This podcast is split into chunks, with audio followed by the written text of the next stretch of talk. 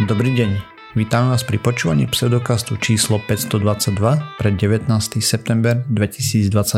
Po virtuálnom štúdiu vítam Miroslava Gabika alebo Osirisa. Čau. A ja som Radoslav Vlasaty alebo Martin. Čaute. Sme podcast o vede a skepticizme. Vede sa nevenujeme profesionálne, takže ak nájdete nejaké nezrovnalosti, nepresnosti, píšte na kontakt@pseudokast.sk a my sa niekedy opravíme snať. Teda nie, že snať, určite.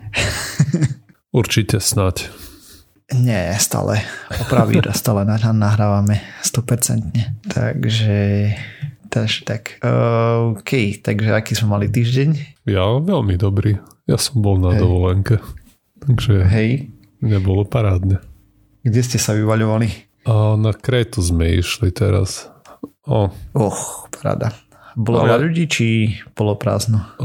Práve, že tým, že sme boli prvý septembrový týždeň, tak tých, čo vieš, už museli brať deti do školy, tak už tam neboli, takže hotel vyzeral by tak do polovice plný. A akurát sme sa asi dvakrát prešli po tej usadlosti, kde bol ten hotel, že sme nechodili na žiadne výlety, žiadne auta, niečo. Hej. Lebo ste... Nechcelo sa nám. Zde sme chceli týždeň len sa vyvalovať a nerobiť nič. Ale v tej usadlosti proste to bolo vidno, že to zývalo dosť prázdno. To je tie reštaurácie, bary tam boli na každom rohu, ale úplne maličko stolov obsadených. Že tam, kde TripAdvisor bol ako najvyššie hodnotenie, tak tá reštika bola relatívne plná, ale všetky ostatné, jeden stôl, dva. Ale neboli sme tam úplne večer, vieš, keď o mladina ide sa bujáriť niekde. Ale nie, úplne malo ľudí. More teplúčke, akurát nám párkrát sprchlo.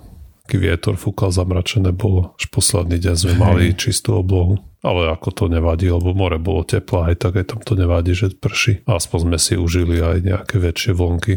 Že som sa mohol fajne naglgať slanej vody. No ja. A inak, čo odlet z Brna, to bola naše základné kritérium, že nikde sa netrala lákať žiadna Viedeň, Praha, nič. Že mám odtiaľ. No a v lietadle celkom som si všimol, som pozeral nie tie rúška, či ľudia dodržiavajú, tak väčšina to dodržiavala, ale tak na 50% vieš, to mali len na ústach. Hej. A čo sa týka na hoteli, tak tam som bol celkom prekvapený, že v tých spoločných priestoroch, v reštauráciách a na recepcii na to celkom dbali, že musel si mať rúško aspoň pod nosom. Lebo personál takisto, polovica personálu rúško pod nosom. Aha, lebo nos není prepojený s dýchacími cestami zvyšnými. Ale hosti, väčšina pár nejakých tých ruských gerojov tam išla bez rúška sem tam, ale druhá väčšina hostí to ako dodržiavala normálne a ešte aj dohľadali na to, aby hostia si mal tú igelitovú jednorazovú rukavicu, keď si naberaš jedlo. Takže aspoň nejaké proforma opatrenia tam boli. Neviem, nakoľko to bolo účinné. Ale... Asi nejak, keď nemáš rúško aj cez nos, tak to má tak nulovú účinnosť, takže tým pádom...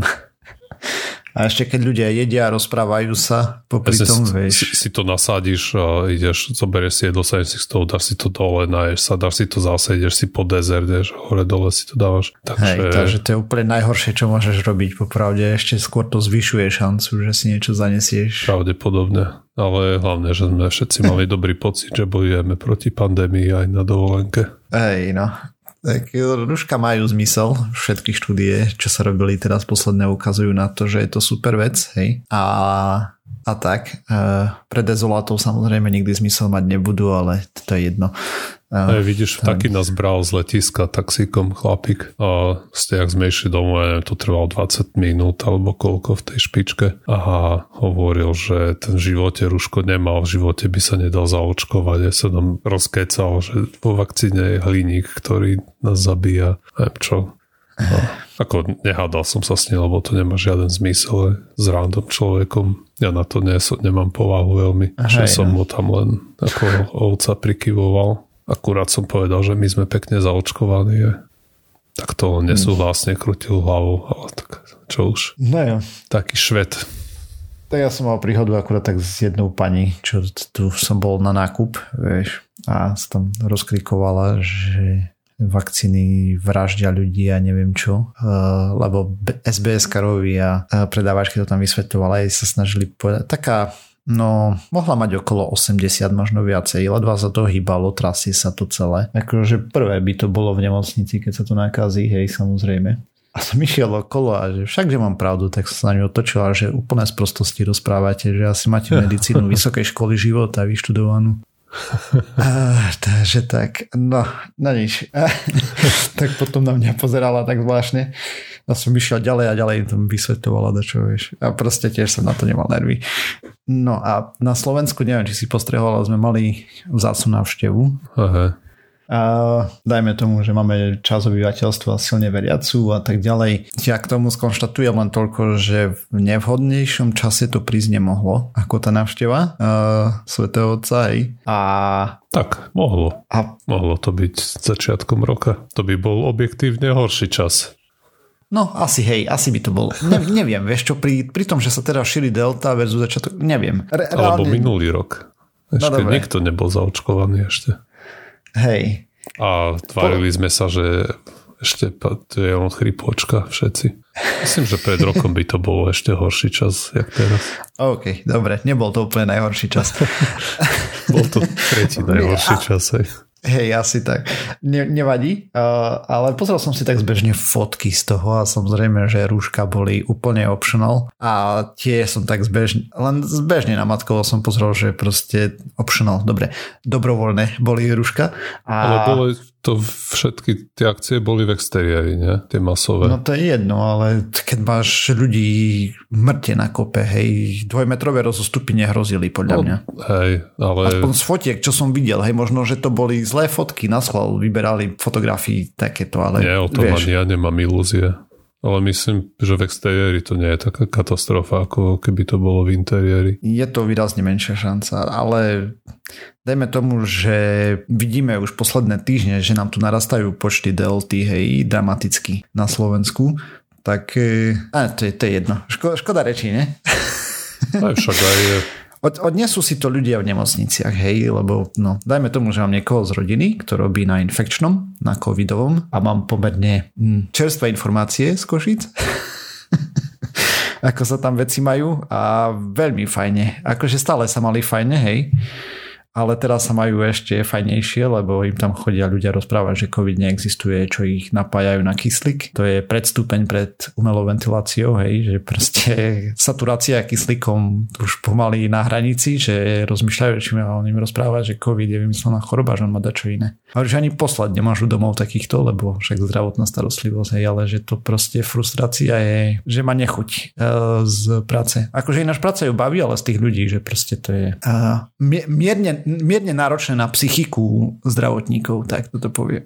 Práve však na jednej strane sú to, mal by to byť profesionál lekár a nedávať ti proste za vinu ochorenia. Proste by ťa mal vyliečiť, ale na druhej strane, keď s tebou s takými ľuďmi zabíja už dajme tomu pol roka, čo sa mohli zaočkovať ľudia, aspoň niektorí a teraz určite to časom na človeka riadne doláhne a to môže nejaká strata empatie. Alebo... Nejaký ten týždeň, hej, takže...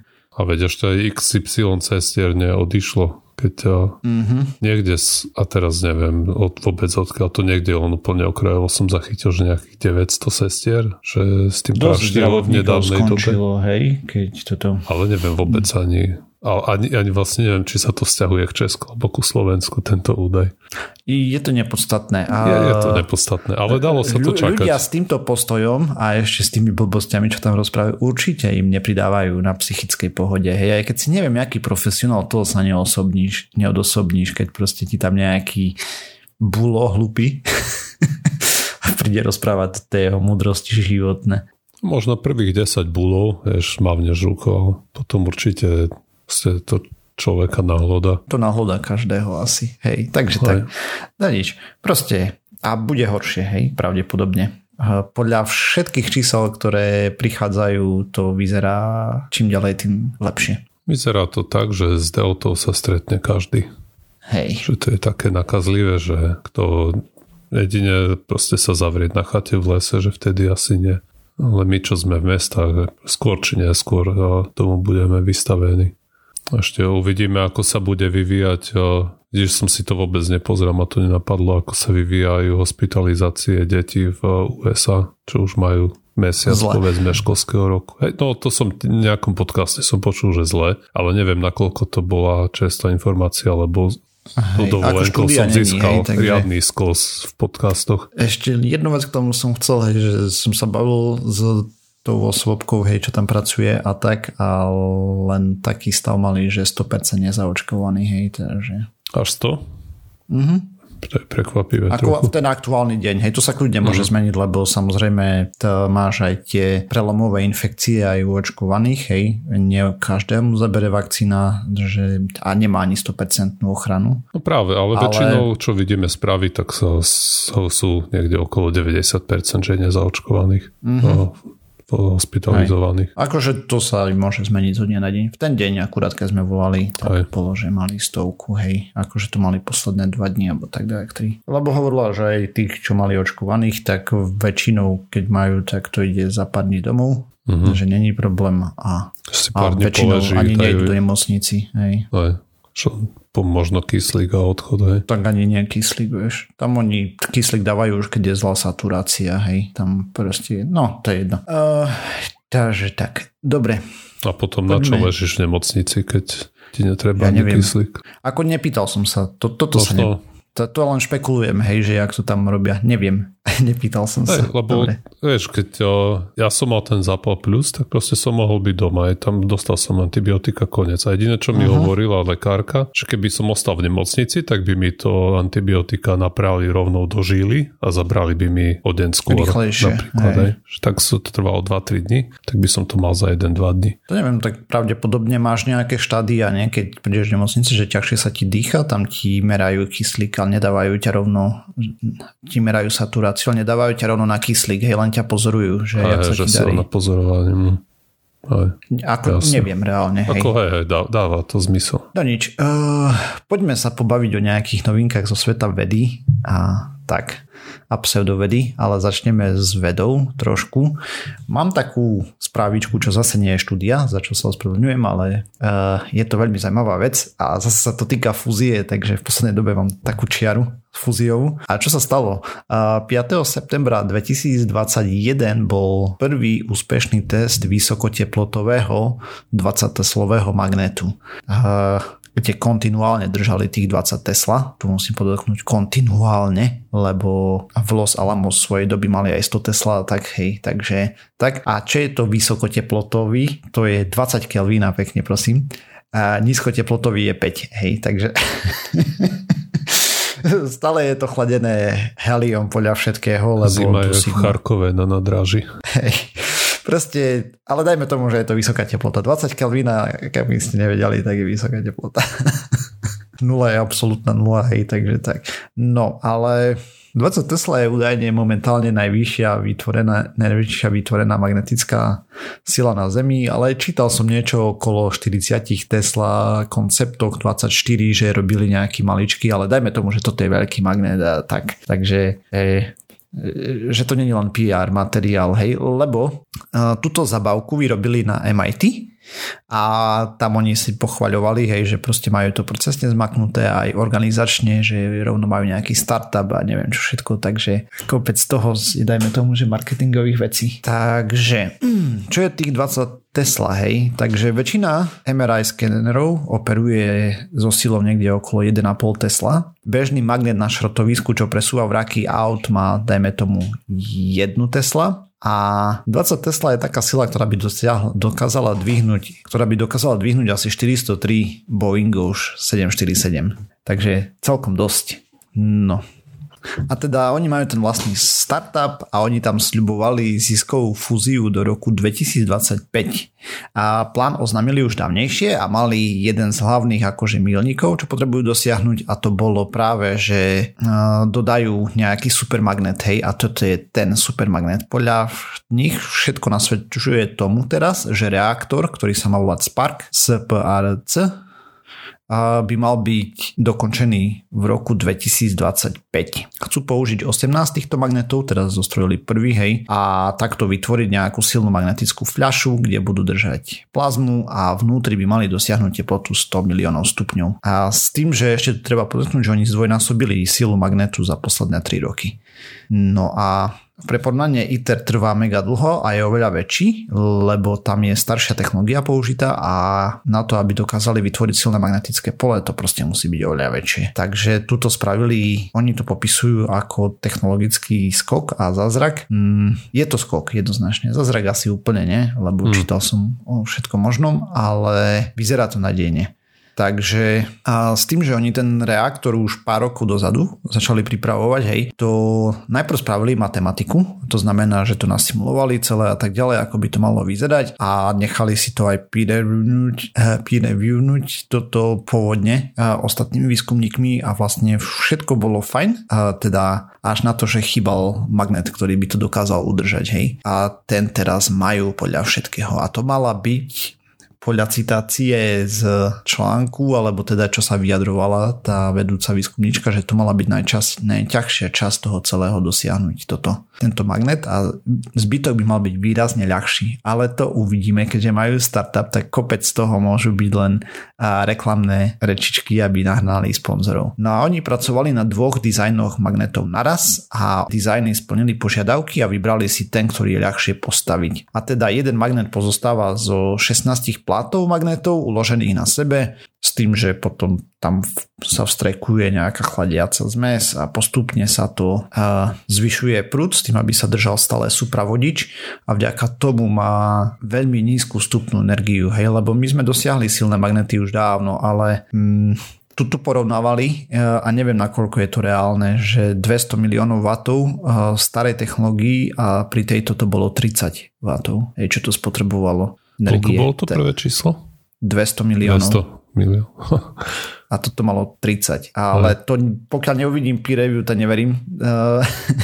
Je to trochu rozdiel, no. Ale že je to brutálny rozdiel. Hej, vďaka tomu, že je to celé supravodivé a tak ďalej proste.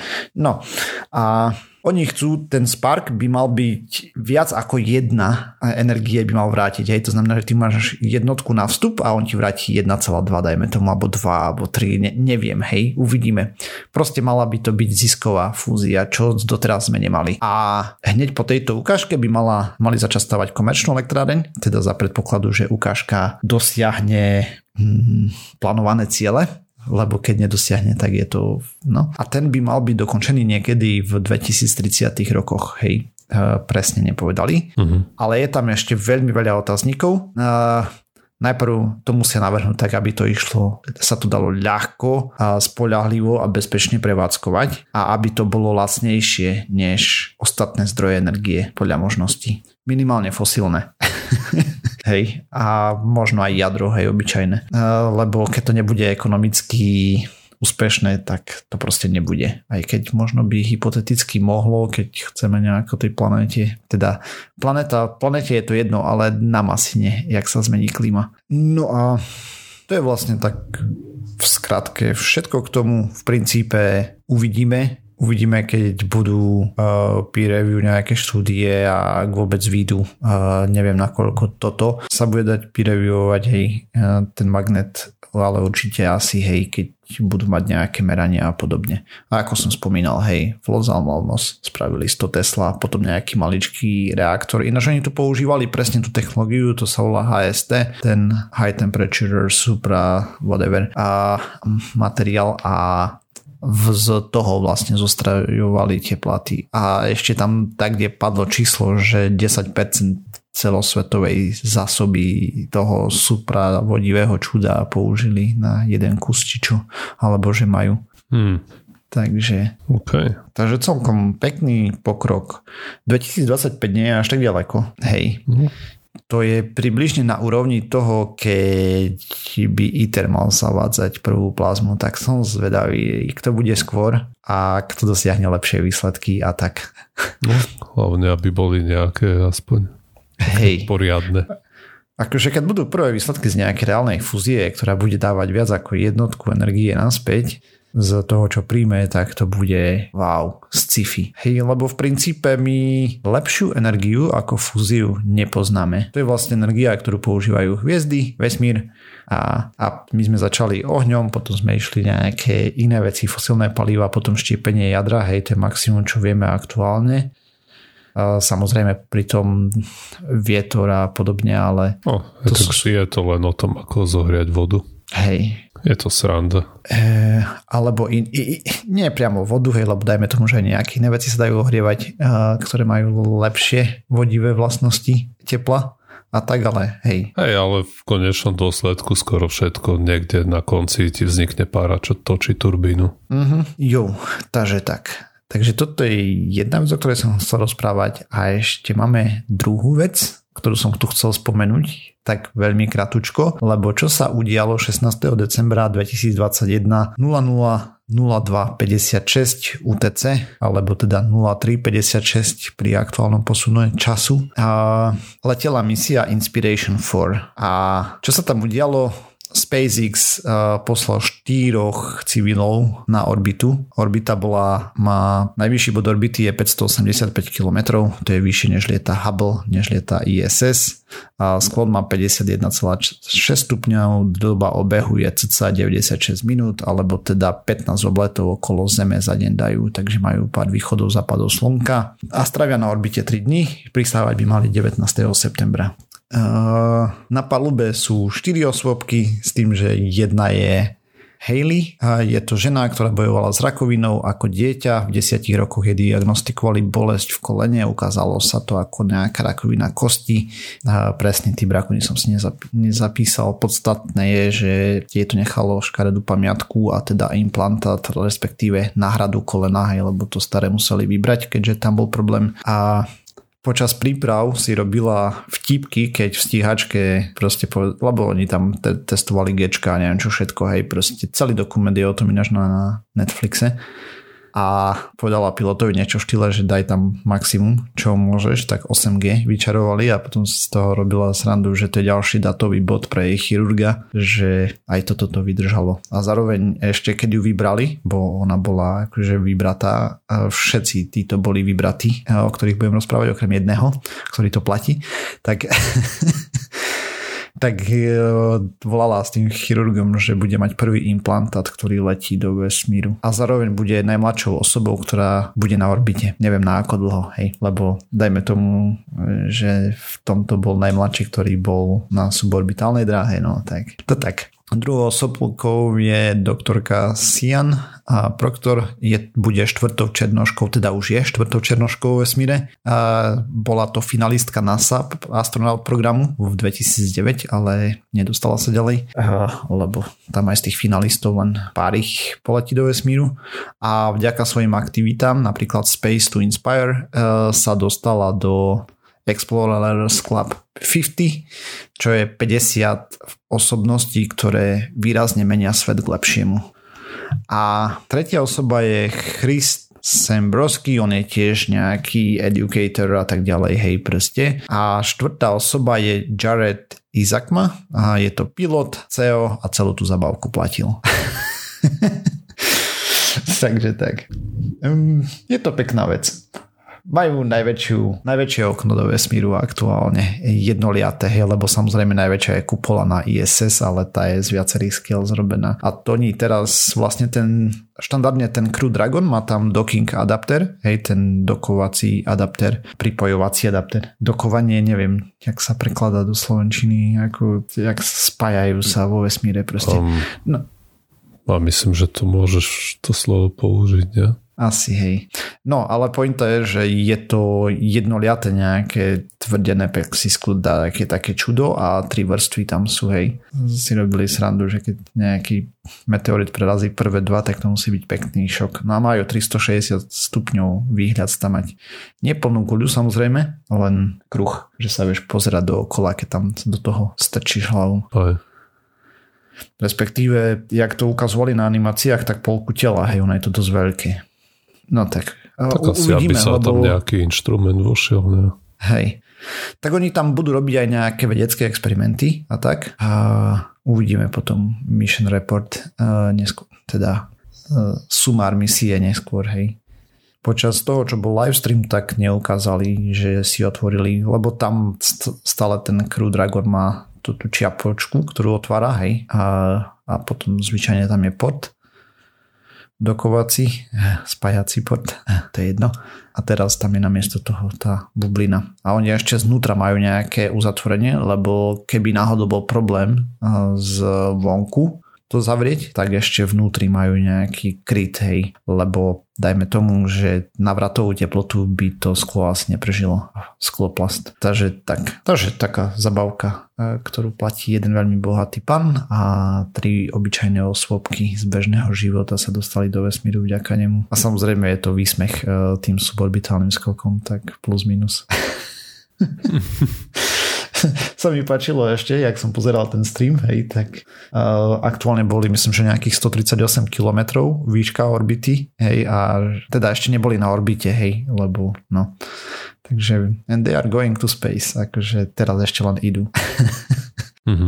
Takže tie zvyšné programy sa už dávno vracali z vesmíru pri pomerne o desiatky kilometrov menej, hej, až mali. No nič, to je jedno. To také. Neviem, myslím, že je to taká nejaká športová naťahovačka sa medzi nejakými miliardármi. Vyzerá to tak. Hej. A tak toto bolo oznámené už dávno. Hej, oni mali dlhý výcvik tam. Lebo to je predsa len, nevezieš sa na chvíľku. Tam proste museli na všetky eventuality byť pripravené. Ten Jared je aj pilot. Hej, tam má proste plný výcvik na pilotovanie toho Dragonu a tak keby náhodou sa dačo pobabralo za tie 3 dni. Takže uvidíme, keď budú mať splashdown. Snáď všetko prebehne v pohode. Splashdown, čľupnutie, pristátie v mori. Čľup. Hej, takže toľko z mojej strany. Tak dnes budeme mať asi celkom rôznorodé témičky v podcaste. Mali energetiku, vesmír a ja mám takisto dve krátke správičky. Prvá bude ohľadom analýzy dopadu požiarov z Austrálie, v Austrálii, čo boli pred niekoľkými rokmi na proste svet okolo. Takže tu sa výskumníci pozerali na to, vlastne tie požiare tam boli v Austrálii v roku 2019 až 2020. Vieme, že horeli niekde na juhovýchode a spálili tam obrovské množstvo najmä nejakých eukalyptových porastov. No a niektoré analýzy toho vlastne z hľadiska klímy, aj sa chceli, ich sa to zaujímalo, koľko CO2 to a uvoľnilo do atmosféry. Tak tie prvotné odhady boli, a teraz z nejakých dôvodov v tomto článku je to všetko na gramy. Čiže prvotný odhad bol, že to uvoľnilo 275 triliónov gramov CO2. Tak ja viem presne, prečo je to v tom článku na gramy. To sa robí ináč aj pri súdoch, aby si navodil pocit, že veľa. No ale tak aj tak to je veľa, lebo keď to nie sú na gramy, počkaj, ja som si to niekde prerátal a samozrejme som to zavrel, to okno. To Neil deGrasse Tyson sa rozčuľoval ohľadom toho, len tak na okraj, hej, lebo on bol, jak máš tie jury v Amerike, poroty, tak tam máš tú civilnú službu, ne? A tam boli a mali nejaký drogový prípad a proste 3000 mikrogramov alebo miligramov alebo dačo také, hej, proste dačoho tam malo. Miligramov to bolo, hej, čo z 3 gramy, hej. Alebo 2000, no neviem proste, ale proste on sa pýtal toho, ako, čo žaloval toho, že prečo to takto spravilo, hej, že prečo za prvé použil gramy, keď okrem neho tam asi nikto aj netušil, čo to je. A potom keď za druhé, v Amerike že sú to tie Bald Eagles per hamburger. Hej. A potom ešte sa ho pýtal druhú otázku, že prečo dal 3000 mg, keď povedal, alebo 2000 mg, že to je menej ako 1 penny, hej, tam bolo. Alebo čo to použil, cent. Američania majú penny alebo centy, ani neviem. No ale pointa bola tá, hej, že on sa tam snažil navodiť dojem, že toho bolo veľa pre neznalú porotu a tu sa tie snažia navodiť dojem, že toho bolo veľa pre ľudí, ale to je veľa aj v tonách. Dobre, takže, no neviem, pozri. Hej, ja som hovoril 275 triliónov gramov, alebo 275 miliónov tón. Akože, tak trilión je viacej. Je to viacej, ale aj tých 275 miliónov tón mi príde ako nepredstaviteľne veľké číslo. Samozrejme. Ako, no zrejme tam bude nejaký ten vedecký dôvod, ale whatever. No takže to bolo... Tak nebude, tak to je jedno, whatever. V každom prípade to bol ten prvotný odhad, ale teraz výskumníci analyzovali, koľko CO namerali v atmosfére a tam je nejaký pomer. Keď horí eukalyptus, sa vylúči toľko CO a k tomu korešponduje XY CO2. Takže keď to zbrali do tejto tročlenky, tak im vyšlo odhad tak dvojnásobný, že tam asi uniklo od 500 do 860 miliónov tón toho CO2. Čo je dosť. Čo je o dosť viac, ako s tým predtým rátali. A ono sa to zdá, no otázka je, že prečo to je dôležité. Ono na jednej strane, keď horí príroda, tak to z tohto hľadiska až tak nemusí vadiť, lebo tým, že to tam vyhorí, tak tam zase začne bujneť nová vegetácia a teoreticky, napríklad keď horí nejaký travnatý porast, tak podľa toho, čo som si prečítal, tak je to viac menej neutrálne. Že tá trava vyhorí, ale relatívne rýchlo narastie nazad a máš plus minus nula. Ale problém samozrejme je tu na v tom, že tam vyhorelo hrozne veľa tých eukalyptových lesov a tie asi nestihnú, alebo proste nepohltia až toľko CO2, keď to tam bude znova zarástať, ako teraz tam vyhorelo. Čiže nejaká časť to CO2 bude v atmosfére. A ďalšia vec je samozrejme tá, o ktorej sme tu už viackrát hovorili, že takéto udalosti sa budú opakovať pravdepodobne častejšie v budúcnosti vplyvom tej klimatickej zmeny. Takže tu tiež bude nejaký odtiaľto sa bude zvyšovať CO2, aby sme vedeli nejak to presnejšie namodelovať, tak samozrejme čím presnejšie vedia, koľko pri tom požiari CO2 vzniklo, tým lepšie. A ešte hovorili v tej správe o jednom zaujímavom efekte tohto požiaru, a to bol ten, že ako tam horelo obrovská plocha, a oni píšu, že to bolo niečo ako 2-krát Belgicko, nejaké také veľkosti, čo ako, neviem, mne to nepovedalo takmer nič, že to sú obrovské čísla a priestor. Ale uvoľnilo sa do ovzdušia obrovská hromada popola a prachu, ktorý potom vietor odvial nad Pacifický oceán, Tichý oceán, tak, alebo nad Pacifik. A v článku, ktorý bude v zdrojoch, je celkom pekná fotka z vesmíru, kde pekne vidno taký kúdol toho. Hej, to ináč tie požiare sú brutálne vidno z vrchu. Hej. No k tomu vrchu ináč oni budú mať parádny výhľad z tých 500 kilometrov, tam vidíš, ja neviem, veľkú časť planéty proste naraz. Hej, že aj s oblúkom celým aj tak a plochou zemou. Tak, aj s hranou. Aha. No a proste ten popol a prach, ako sa začal usádzať do mora, tak zistili, že tam sa na to úplne vrhol ten fytoplankton a to tam divoko rozkvitlo, alebo no proste začalo to tam bujnieť hrozne. Takže toto bol, ako to sa vedelo, že to má nejaký dopad aj na ako ten podmorský život. Ale teraz tým, že tá udalosť bola taká veľká, tak vlastne mohli zistiť aj, že aj potom to nejak sledovať a že naozaj sa tam tomu dosť tie živočichy potešili. A teraz ďalšia vec je, že tie živočichy nejaký ten uhlík z toho ako dajme tomu zožrali a keď umrú, tak spadnú na morské dno a efektívne to tam môže ostať navždy aj ten uhlík, alebo z nášho hľadiska si môžeme myslieť, že je to navždy. Ale nejaká časť samozrejme sa uvoľní nazad do atmosféry formou CO2. Ale nie je teraz jasné, že v akom pomere to nastane, pretože to by tam podľa všetkého chcelo proste sa vydať loďkou alebo na plťke a proste nejak to poriadne pomerať, ale tým, že ten Tichý oceán je to trošku z ruky asi. A trošku veľký je tiež. A potom požiari proste sa tam nevydali, hej, to zmerať, takže nie je úplne jasné. A vlastne koľko toho uhlíku ten fytoplankton odloží na morské dno a koľko sa ho vráti nazad do atmosféry, čo bude vlastne čisté plus. Teda, ak sa v tom poraste nepohltí, hej, samozrejme.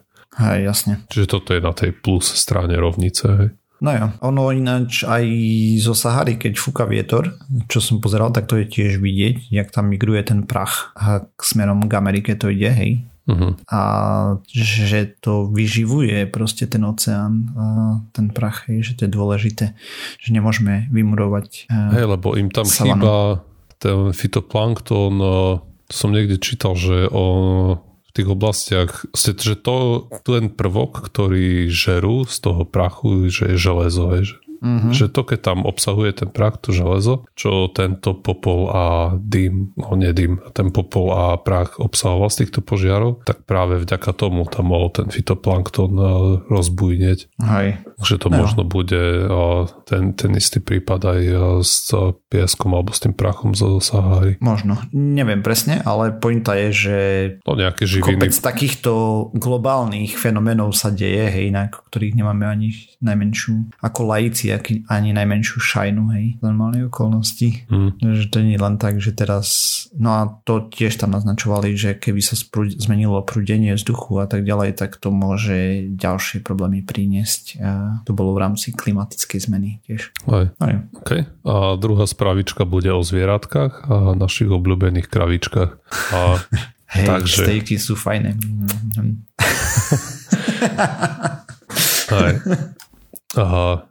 Takže vieme, že z kravičky nám dávajú dobré stejky, ale čo nám ešte kravičky dávajú je hnoj a cikanie.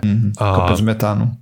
Hej, to tiež. No a výskumníkov v Nemecku z nejakých príčin začalo zaujímať, či sa dá krava naučiť chodiť na záchod. Takže by ti nekakala, kade tade? Nie, iba odcikanie sa týkalo teraz. Aha, okej. Okay. Aspoň zatiaľ, lebo podľa všetkého nemali veľa, alebo ten experiment, alebo ako to správne povedať, asi experiment netrval veľmi dlho, a na to sa už aj ponosovali a k tomu sa ešte potom vrátim. Takže to boli, odohralo sa to v Nemecku, zobrali si, to sa mi veľmi v článku páčilo, že si vybrali 16 teliat, ktoré nemali čo na práci, nemali čo robiť.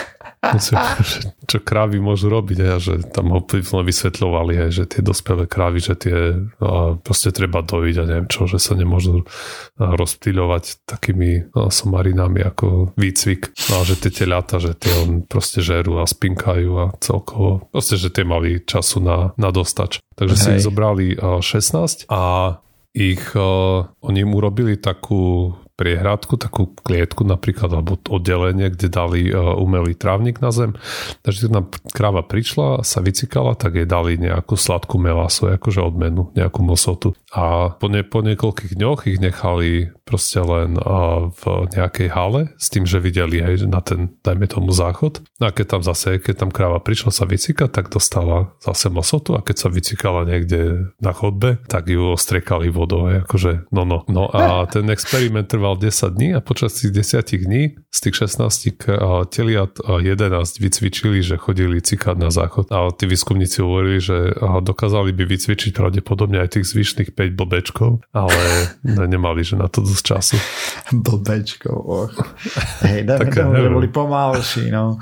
Hej. A teraz otázka, prečo? Tak je to preto, že ten moč proste znečisťuje aj pôdu, aj ovzdušie, sa uvoľňuje amoniak a keby sa ten proces, oni hovoria, že toto je úplne no-go, tak toto robiť, alebo proste, že toto nie je schodná cesta, ako to robili oni, že ten výcvik, ak by nad tým sa rozmýšľal, tak by to muselo byť nejak zautomatizované, že to neexistuje, aby tam ľudia učili, by tam mali triedu aj s 10 žiakmi a ste ich vyučovali.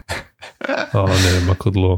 Ale že keby niekedy v budúcnosti, neviem, možno keď sa budú navrhovať nejaké nové kraviny alebo modernizovať, tak ak by sa to dalo, tak poprvé by mohli dosť dramaticky znížiť emisie toho čpavku. Až že ak by zachytili 80% krávskeho moču v tých latrínach, tak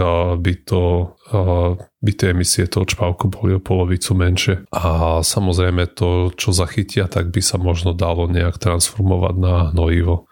A neznečisťovali by aj, ja neviem, nejakú pôdu aj okolo. Hej, rozumiem. Ako nie je to vôbec zlý nápad, som si teraz predstavoval tých učiteľov kráv. Možno Joiner by sa podujal. Hej, možno by sa v tom našiel. Mám na podcast, že vzdelávanie mu nie je cudzie, že v tom má záľubu, má rád kravičky. A to znie ako ideálna práca pre neho. Hej, koho tam baví nejaké IT a tak. No, OK. Takže to asi uzavrieme, ne? Hej. No a toto bolo všetko od nás na dnes, takže sme sa dopracovali na záver tejto časti Pseudokastu. Ďalšia časť znova o týždeň. Nájsť nás môžete na www.pseudokast.sk, písať nám môžete na kontakt@pseudokast.sk, okrem toho sme na Facebooku, Twitteri a na YouTube, na iTunes, na Spotify a na všetkých možných a nemožných podcastových agregátoch. Ak nás chcete podporiť, lajkujte, zdieľajte, dávajte pačiky a tak. Ďakujeme, čaute. Čau.